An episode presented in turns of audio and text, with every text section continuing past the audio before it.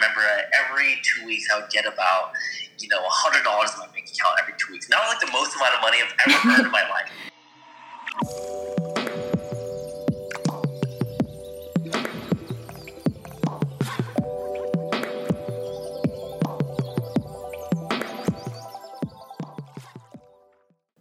Welcome back to Rise Regardless, a podcast featuring the trials and triumphs of resilient individuals. I'm your host, Patrice Chan, and that was our brilliant guest, Jerry Lee. We are so grateful that you are here with us and a part of our community of resilient individuals. So let's get started. Okay, all right, Jerry Lee, thank you so much for being on the Rise Regardless podcast.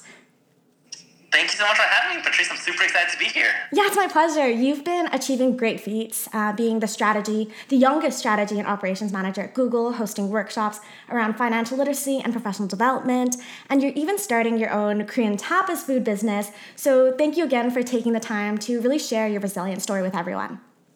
Thanks again so much for having me. I'm super excited to share the story and for us to get started on the conversation. Yeah, so the other day we had a really enriching conversation on the upbringings of Asian Americans and Asian North Americans overall, and how these distinct cultural influences are an integral part of and can significantly impact who we are.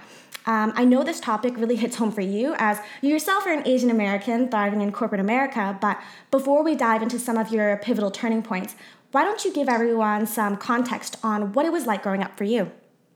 Sure. Um, so growing up, I was the first family out of our entire family tree to move to the States when I was two years old. And so, as you can imagine, it's a very traditional immigrant story where, um, you know, my family had to figure out and go through hurdles around cultural barriers, um, language barriers, but more importantly, I guess the societal barriers that we just couldn't have ever anticipated. And given that we were the only ones here, that we didn't really have a support system to rely on when things weren't going as well as they did. So, um, growing up, I think a key thing that really shaped who I am today and really built the character I am today is really my parents' um, resilience towards um, just any obstacle that came up. And the one that really sticks up in my mind is um, we had a lot of financial hardships uh, as I was growing up and as a result, um, it's really taught me the value of, you know what, it may feel like the world's coming to an end. It may feel like everything's caving in and there's no way out, but somehow, some way, you fast forward 20 years from that point when I was five years old to um, where I am today. You know, you get this, you get, you get someone who's trying to figure figure themselves out in this corporate world, trying to make their own impact and share um, his lesson around what he's learned through his mentors, um, through his family, but more importantly, around what it means to grow up in such a westernized culture with a Korean American background. Mm-hmm. And so, what are some things that you've done to create those opportunities for yourself and really overcome those financial constraints and barriers? Yeah, that's a great question. So, for me, when I was back in college, I made sure that I wanted to be financially independent from my parents. Because I remember as a, in high school, I always was felt like I felt so bad asking my parents for money, or I always felt so bad um, putting this additional financial burden when I know that they gave up everything for me to be in the States and have the opportunities I can't have today. And so I remember when I was in college, I was like, you know what, mom, dad, I don't need any financial you know help from any any of you guys so i'm just gonna just figure it out by myself. And so as a result it's forced me to think of ways for me to like generate income for myself. But what was great about that was that I was I remember I was um, a freshman in college and I was working an on-campus job for about eight hours a week. And I remember every two weeks I would get about you know hundred dollars in my bank account every two weeks. Not like the most amount of money I've ever earned in my life. And so I was like oh my gosh I make I'm, I'm so rich. And so I remember I would go out with my friends um, eat a lot of food to spend on whatever I wanted. But it's interesting that at the end of the month I would I wouldn't see my bank account number going up. And so as a result, I thought there were only two ways of combating that. One, working more hours, or two, finding a better um, internship or a part-time job that paid more. And so what ended up happening was throughout my entire college career, during my fall, spring, and summer, starting from my sophomore year, I just interned off campus. And so that's allowed me to work more, but also build my resume um, and at the same time getting to understand what it means to be a successful or, or at least getting to understand what it means, what, what, what it'll take for me to succeed um, in the workforce. Wow, that's really inspiring because I feel like a lot of times when students look to their parents for financial support, especially for their education, that it becomes almost devalued because you're being handed all that education, all that financial support on a silver platter. Yeah, and I think so much of it is, you know, like when I talk to students, um, even still today, both undergrad and MBA students, they often ask, hey, you know what, like, like, how can I develop my career? How can I enter X firm and all this stuff? And what I've realized is that I'm not anyone special. I'm not, you know, someone who has 200 IQ or, or what have you. It's more about, you know, like whether or not you're willing to put in the time and effort to learn and better yourself, just like everything in life.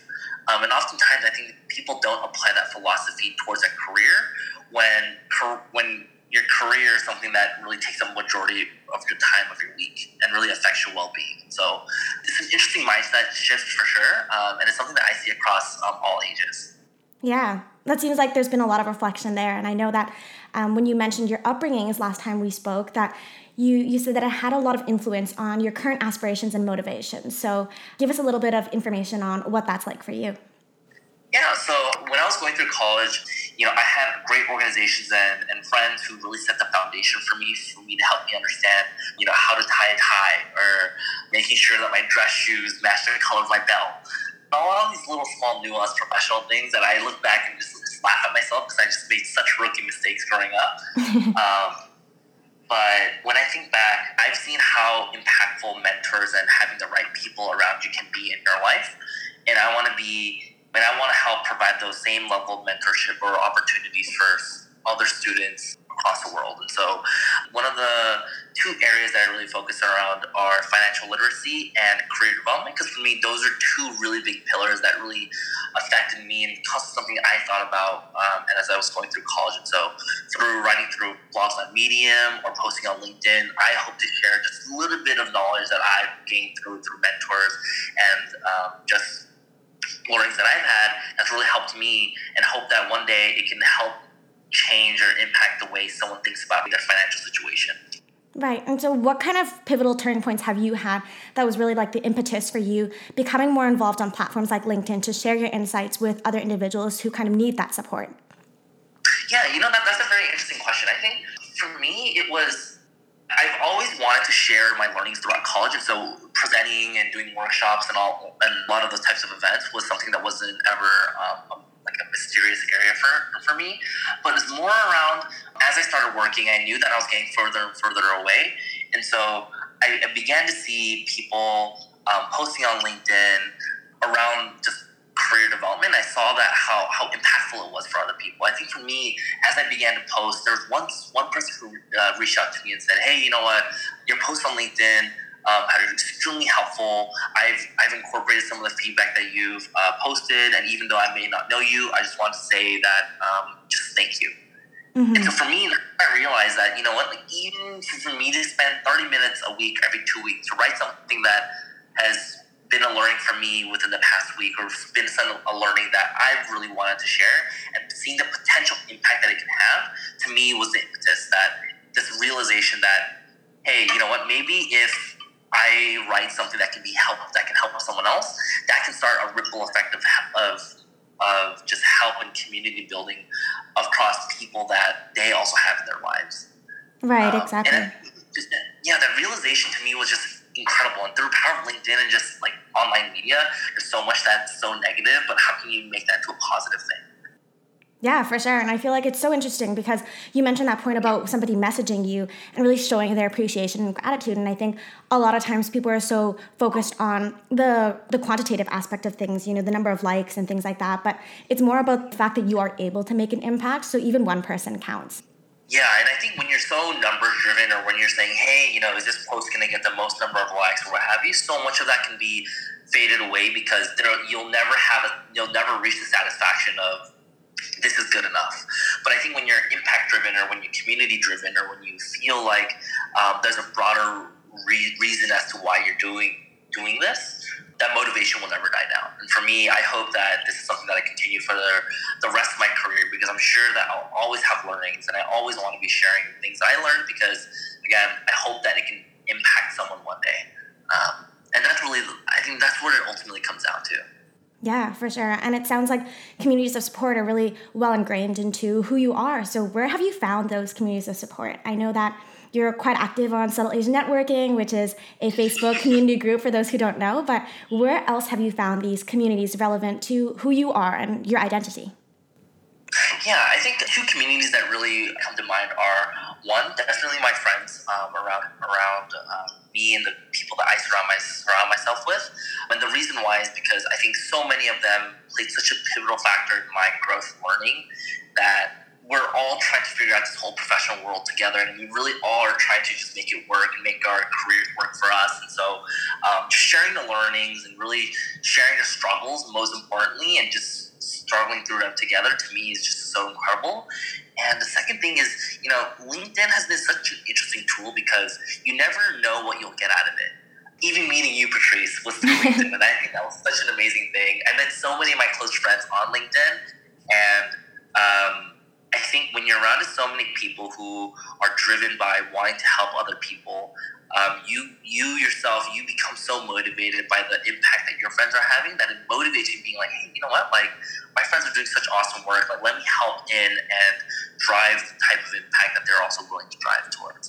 Um, and at the end of the day, it's it's all family, it's all community. Everyone's trying to do the same thing and really help people.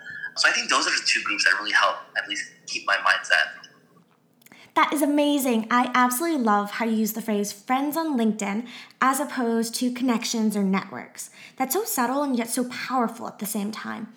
Now, I came across a New York Times article all the way from 1993 on values that undergird East Asian strength and success. And so I'll name a few of them one by one, and I'd love to hear how these values have impacted you, if at all. Maybe they aren't even relevant anymore, so let's see. the yeah, first no, one. Great, yeah. yeah, yeah. So the first one, value number one, is East Asians believe that family is the building block of society. Mm. Yeah, I think that's a.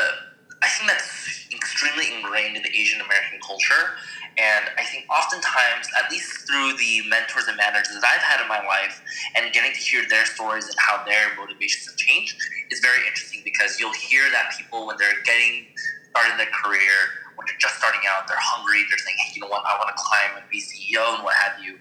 But as you get older, as you kind of get into that phase of adulthood and you begin to have your own kids, your priorities kind of shift from being so career driven to being very family driven.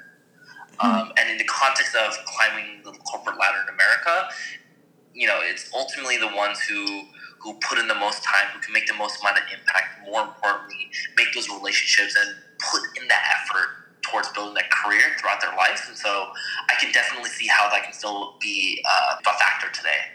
Right. How do you find that kind of balance between family and then still hustling and trying to achieve so much in the workplace? Yeah, my family is extremely supportive of, I guess, my aspirations, and then I think a lot of my close friends and my family know this that I'm extremely career driven. Um, so career is something that I always think about. It's something that I'm always striving for, and it's is my priority for as of now. And to see that my family and friends are very extremely supportive of saying, hey, you know what? I know that you're um, busy working your career. Let me know how I can help or make that better for you. And having that support system for me has always been so pivotal because without that level of support, um, especially when you fail or you do, when things don't happen the way that you anticipate, um, it can definitely be a downer. But having a support system can definitely bring you up. Mm-hmm. Absolutely, absolutely. And so, value number two is East Asians revere education. What are your thoughts on that? interesting. That, that, that's a that's a that's a really interesting one. Um, I would think.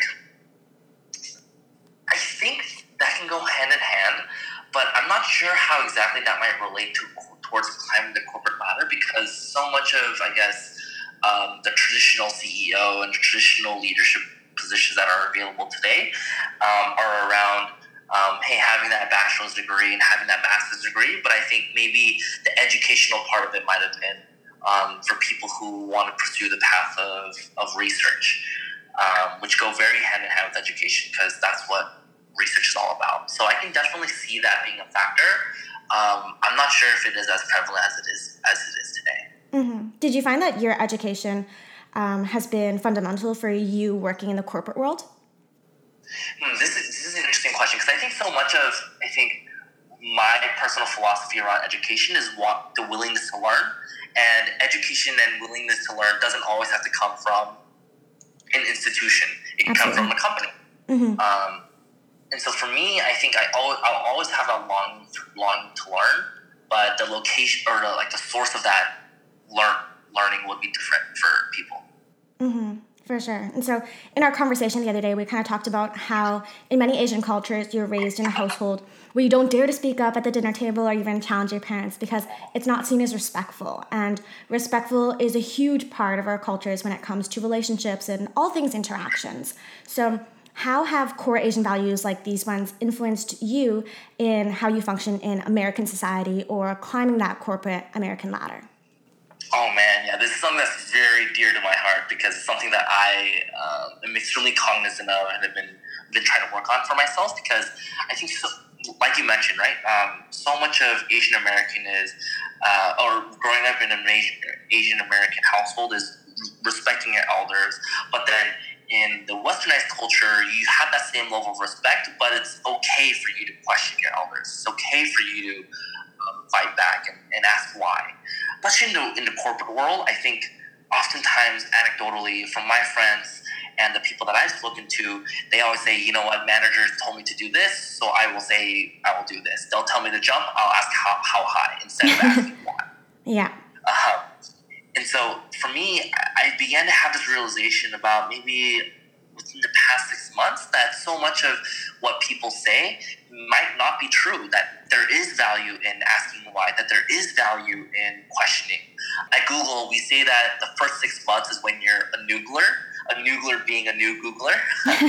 um, and the biggest value that you as a noogler can bring to a team is questioning everything mm-hmm. because you come in with a fresh set of eyes, you come with a fresh mindset, and it's it's on you for you to kind of question and really learn the systems and learn the reasons why, and really identify those area of opportunities that others won't see.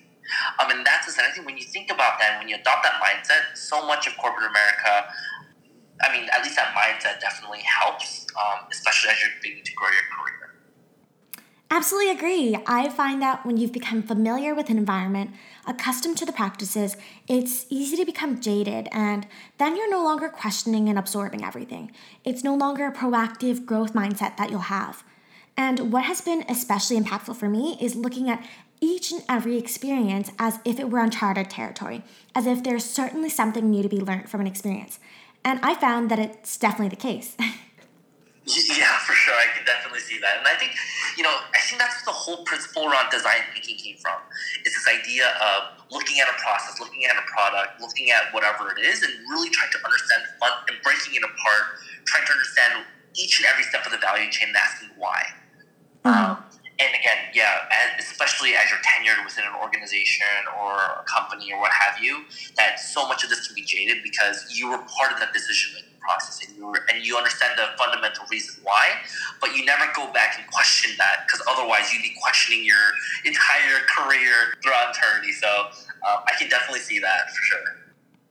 Yeah, absolutely. Going back to that notion of being an Asian professional in corporate America, we're not here to assimilate, but with that being said, we're here to learn, to be receptive, to contribute to the augmentation of society. So, have you grappled with that balancing act of maintaining your Asian roots and origins with the increasingly pervasive American lifestyle. And I say pervasive in the sense that American lifestyles and norms exist now in many other countries, too, given social media, technology, and rapid globalization overall. Yeah, and I think um, I think oftentimes we can think of these as mutually exclusive, but I think there's actually a lot of overlap. Mm-hmm. Um, and I think trying to understand as, as an Asian American, what values do you believe most fit with who you are as a person, um, is extremely important. I think we as millennials and we as Gen Z don't do that level of reflection enough, especially about how our culture impacts our way of thinking and decision making, up until it becomes a problem for us. Um, and for me, I think getting trying to understand why I make certain decisions, why I think a certain way, for me has been the starting point of trying to understand. Okay, um, these are the patterns that I've seen work in corporate America. These are what my mentors have told me and told me to be more courageous, told me to speak up, told me to have a seat at the table. Um, and trying to understand what's preventing me from doing all those things has been extremely helpful as, as the first step. And it's something that I'm constantly con- conscious of and working towards. But I think understanding where you are today, why identifying the problem is definitely a good first step, and just trying things that that you would be kind of uncomfortable with, but trying to see what works and what doesn't work for you. Um, I think would be the next steps. Yeah, experimenting and understanding what works best for you is great advice. That's not only applicable when it comes to finding your balance. So, when it comes to these struggles that you've been overcoming and continuing to overcome, what is it like, in, I suppose, a broad sense, being an Asian American climbing that corporate ladder? What obstacles have you faced in addition to those internal struggles you've already mentioned? Yeah, I think um, the number one thing that I've noticed is around having that having a voice at the table. Oftentimes, you'll be in these meetings and people will talk over you, and my first instinct is to just stop talking and listen. And again, you want to be respectful and you want to give that give the other person a chance to talk, but when you when that other person or other party completely removes your voice from the equation, that's when it becomes a problem. Mm-hmm. And so whether it's you talking to the person afterwards and saying, hey, you know what, this is not something I felt comfortable with, or maybe it's saying, hey, maybe is there a better way for us to communicate communicate this, or maybe it's something that you just think, you know what, that that maybe you do speak up in a meeting, that maybe you do really you know, continue talking when someone tries to talk over you and say, hey, you know what, excuse me, let me just finish this thought and then I'll let, I'll let you have a chance to speak. And I think for me, that's always been such a struggle because that's just not something what I'm used to. Like, I, I can never imagine myself doing that to my parents because, you know, they would raise into frenzy with me if I did that. But, um, you know, it's just getting, it's just breaking the, the muscle memory that I just grew up with. Yeah, that really resonates with me as well, especially the part when it comes to parents. And one piece of advice that I've heard that's super relevant to becoming a part of that conversation is to ensure that you engage within the first five minutes. Say something. But with that being said, it's not to say simply anything, especially if you don't feel like it's a valuable contribution. But instead, it's to say what you feel would be valuable that you've been wanting to say, but you haven't had the chance because you feel like you don't have a voice. And the reason for this is because the longer you wait, the more pressure you might feel you might have on yourself to say something extremely monumental, which then could further deter you from saying anything at all, and thus would just lead to you being entirely silent throughout the meeting. Yeah, I think that you, you bring up a great point. And I think that there is a balancing act with, with this. And I want to make sure that, you know, when, when, when you try to engage in the conversation, that's that something that you say within those first five minutes is value add. Of course. That you're just not just to speak. Mm-hmm. Um, and I think sometimes I, I see this in meetings where um, people will just they just love to hear the sound of their own voice and they'll just constantly just keep rambling.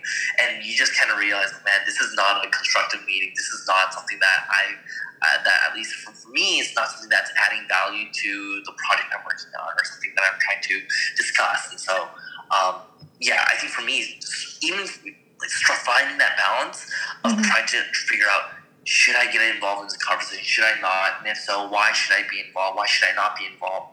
It's always something that goes on in the back of my mind. And I don't know if this if this is the right way of doing it, but again, I'm just trying different things to see what works and what doesn't work.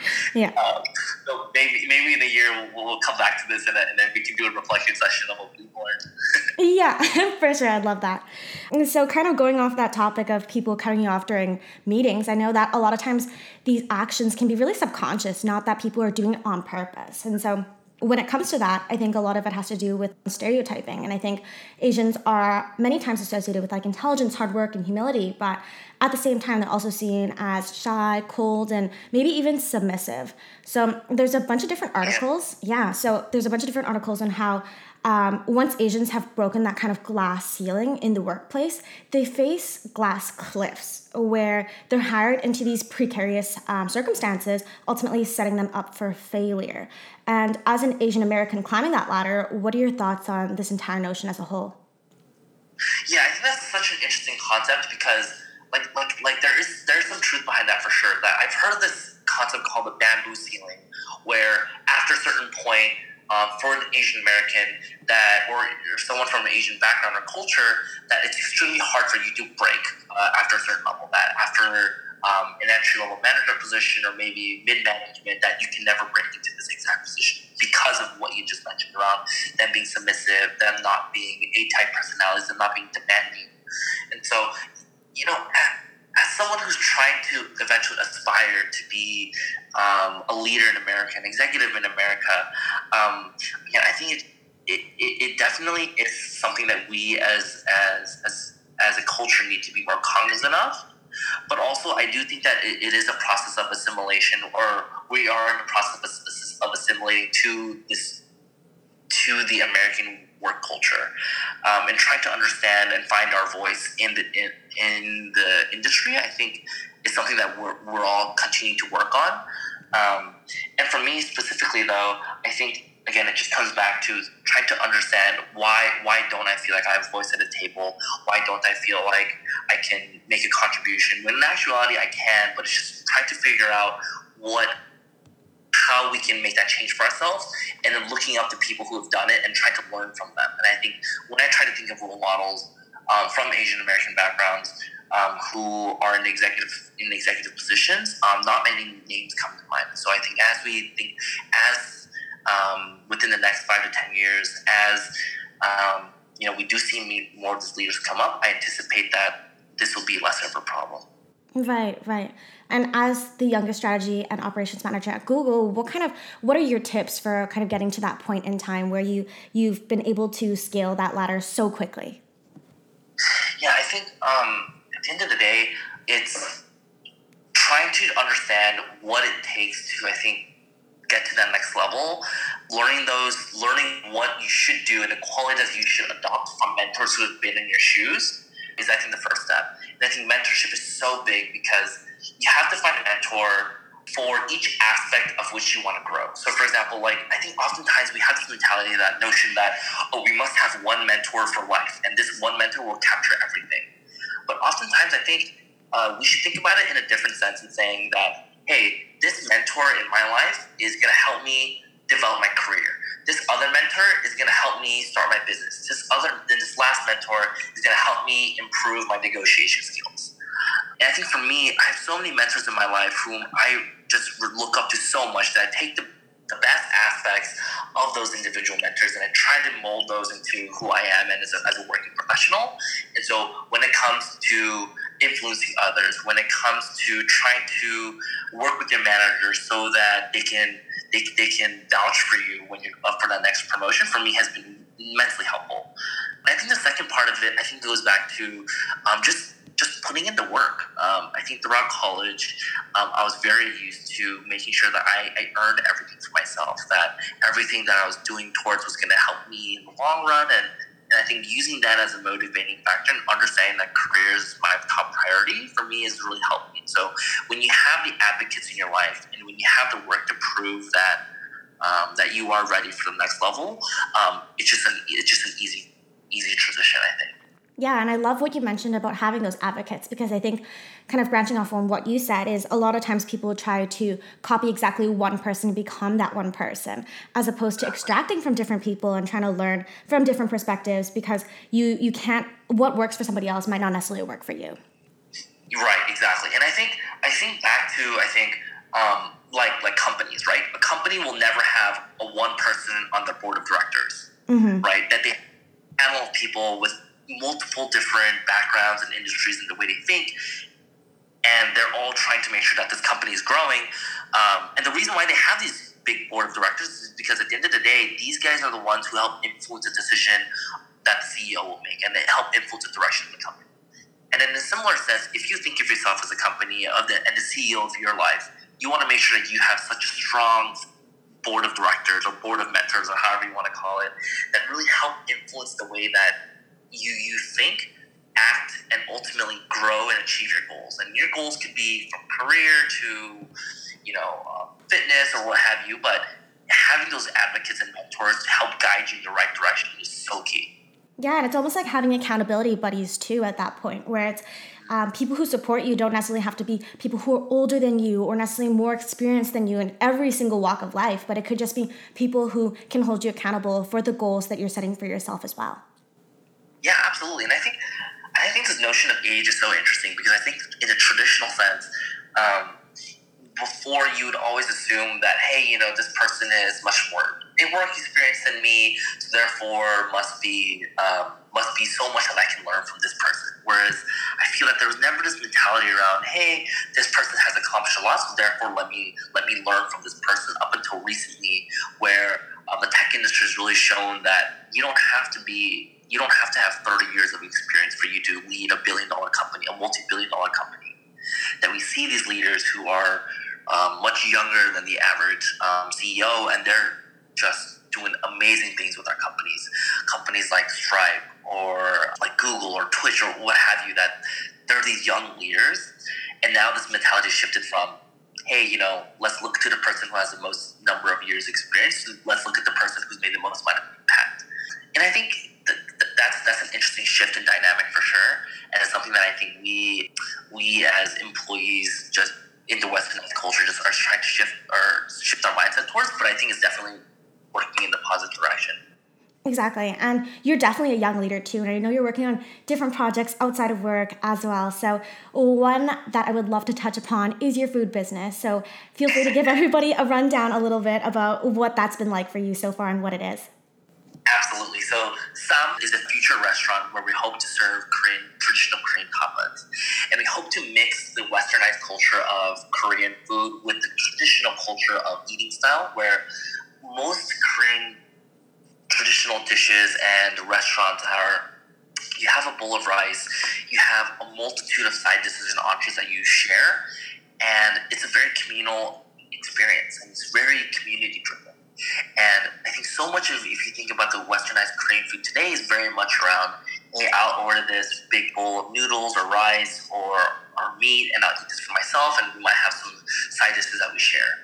But how do you mix that westernized culture with um, keeping the community aspect of the Korean culture and really mix those two together? And I think that's what we really hope to do with Sam. So me and my co-founder Haben, we're um, hoping to launch a restaurant in the long term, but in the short term, to see whether or not there's a demand for this kind of food in the market. We're hoping to go to large food events and test and sell this food to see if people like it. Um, and so the first event that we'll be going to is the Bay Area Night Market, which is on the last weekend of September uh, this year, where we'll be selling Korean barbecue wraps. And so we'll have our version of sofritas, we'll have um, and we'll also have pork belly. That's amazing. And I find that even here in Vancouver, where there's a heavy Asian influence and there's a lot of Asian food, good Asian food, that the restaurants do tend to follow the Western culture of splitting it into your own individual portions as opposed to that traditional communal style from Asian cultures. Yeah, and I'm super excited because when I went to Korea this past December, um, my aunts took me and my friend out to this to this uh, lunch spot, and it was very like a traditional um, Korean restaurant where you sit down, huge long table, and it was exactly as described. Everything was shared except your bowl of rice, and I love that because so much of it was having that alone allowed to have so much more conversation or allowed so much of saying, hey, can you please pass this side dish? Or hey, you should definitely try this because this is so good. And just having those natural conversations immediately brings people together. And I think that's what the ultimate goal of what we're trying to do is. I love that. I love that. The entire story behind it all. And so you kind of ventured into this area, but did you have a lot of experience in the food industry prior to doing all of this? Not at all. I just wow. love taking pictures of food for Instagram, and that's pretty much it. um, but my, my co-founder Haben, he is a food connoisseur. Like he loves and appreciates food. He loves to read about the chemistry behind food. And so I, I'm learning so much of the food and how it works and how it how you, how it how your taste buds transition into dopamine in your brain and what flavors do to the way you feel. And I'm learning a ton from him.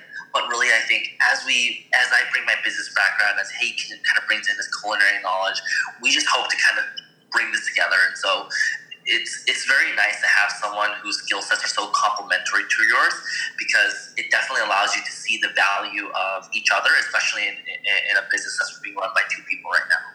Yeah, that sounds like such a beautiful blend between the art of it all and then the technical aspect as well. yeah, and it's great that you know that he and I are also very close friends, so that if the, we're extremely direct with the way we communicate, we're extremely direct with our um, and just transparent with just what's going on in our lives and our schedules. And so it's good to at least have that foundational knowledge of our relationship because that sets the foundation for how we work together um, as business partners. So it's definitely very helpful. Mm-hmm. And what kind of challenges have you faced already at this point in time?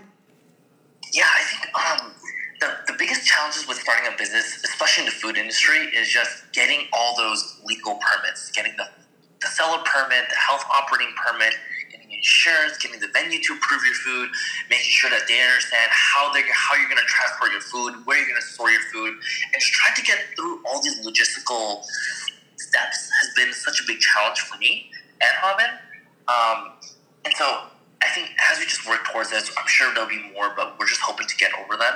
The second, I think was the second biggest thing is um, just scheduling. Like Robin and I both um, don't work on full time. We both have our individual uh, full time careers that we're still really trying to make sure is, is top priority in our lives. And so, how do you balance that with a deadline that's coming up in three months where um, you're trying to get through the legal burdens of, of starting a business and you're trying to figure out the design and the marketing, the brand, and the product. And um, I think time management and just getting through legal steps of the business have been the top two challenges for us.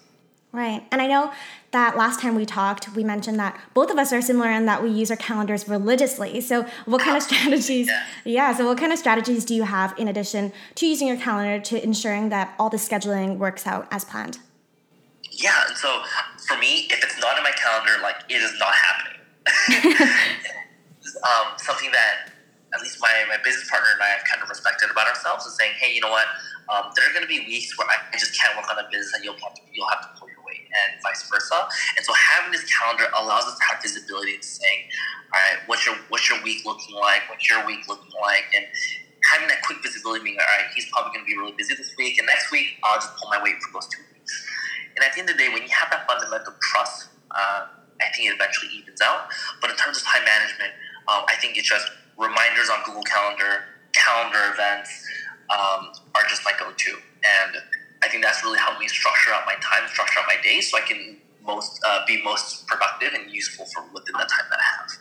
Wow, that's amazing. And we just discussed such a wide variety of topics from culture and identity to even food businesses, which is something that I absolutely love how we can reach so much breadth in such a short conversation. So thank you so much for that. of course, yeah, it's definitely something I love talking about. Yeah, so um, before we kind of wrap up with everything, what are your key takeaways from these various resilience stories that you've shared just now with everybody? Yeah, I think the, if there's one takeaway that you would have um, from listening to my story, it would just be that when you have a goal in mind, just have, have, have the right people to help in your life to help set achieve your goals.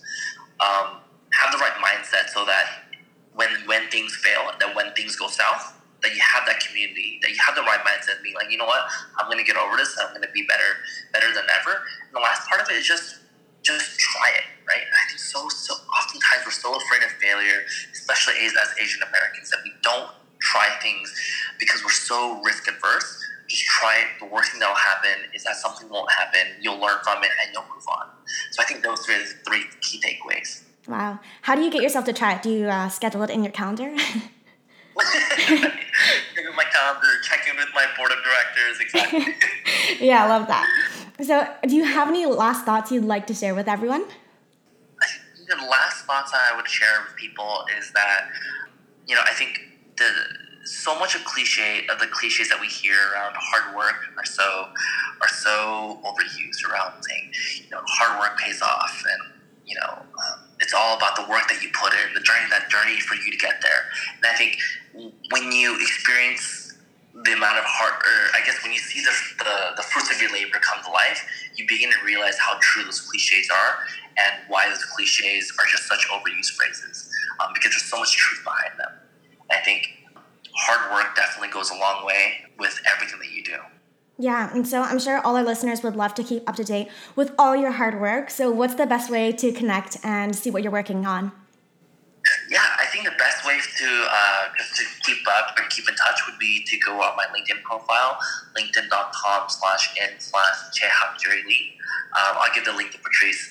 But yeah, cool. um, I post as much as I possibly can to um, LinkedIn to sh- kind of share the journeys and learnings that I've, I've, been having in my life. And so that would be the uh, best place. Perfect. Thank you so much again, Jay, for being on the Rise Regardless podcast. I loved having you on the show. Of course. Again, thanks so much for the time, Patrice. Really appreciate it.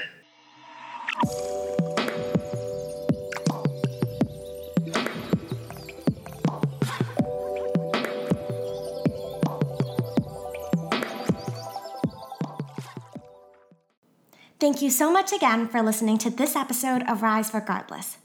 I hope that you share this with those in your circles to let them know what you've gleaned from it. And even let me know, post it on social, tell me what an impact it has made on you.